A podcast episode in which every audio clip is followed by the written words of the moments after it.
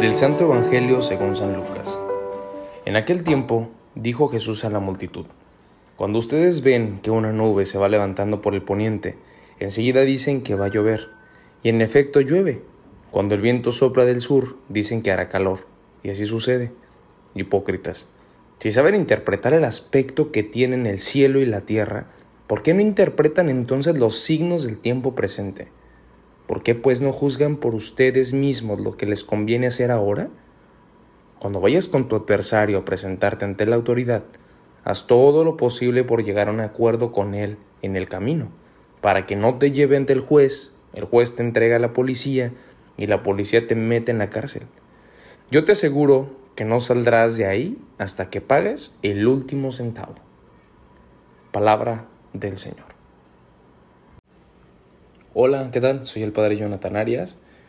Llegamos al 21 de octubre del 2022, agradecidos con Dios por esa oportunidad de empezar una nueva jornada, un nuevo día, en la cual hoy percibimos en el Evangelio la posibilidad de interpretar, la posibilidad de encontrar otra versión de lo que vemos, la posibilidad de no establecer un límite solamente por nuestros sentidos, sino que tenemos la posibilidad y tenemos la llamada de redescubrir qué necesito entender, qué necesito comprender, qué necesito buscar con lo que hoy pasa a mi alrededor.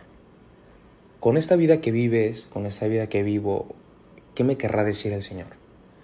¿Qué signos de Él, de su presencia y de su gracia encuentro hoy en mi vida, con lo que ahorita estoy viviendo?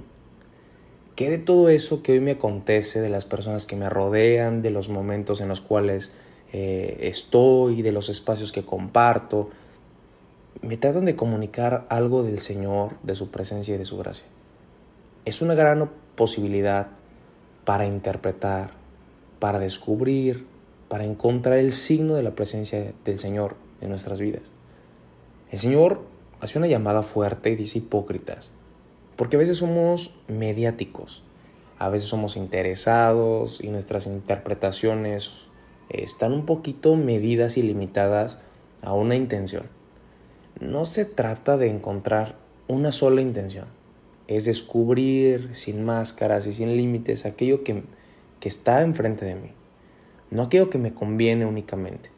El discernimiento tiene que ver con separar y después encontrar en eso separado cuál es la voz de Dios. Pero no solamente tengo que encontrar lo que yo quiero escuchar. Y a veces pareciera que cuando alguien nos hace una retroalimentación, que pedimos un consejo, pues obviamente nos gusta escuchar solamente aquello que queremos o anhelamos.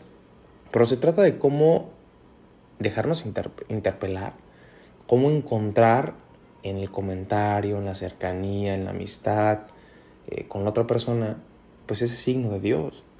No solamente de lo que quiero atender, de lo que está en mi agenda, de lo que está en mi cabeza, sino cómo incluyo, cómo integro y cómo me dejo de verdad sorprender por Dios. Que el Señor nos ayude a, a no ser mediáticos y limitados en aquello que Él nos revela. Que el Señor nos dé la sensibilidad despierta, con mucho asombro y sobre todo con el anhelo siempre y constante de poder encontrar su voz, su llamada y su amor en todo y en todos los que nos rodean. Señor, ayúdanos a encontrar tu gracia. Queremos ser fieles al llamado y queremos descubrirte en todo lo que tú has hecho con, con tanto y con gran amor. Esto fue Jesús para Milenens. Hasta pronto.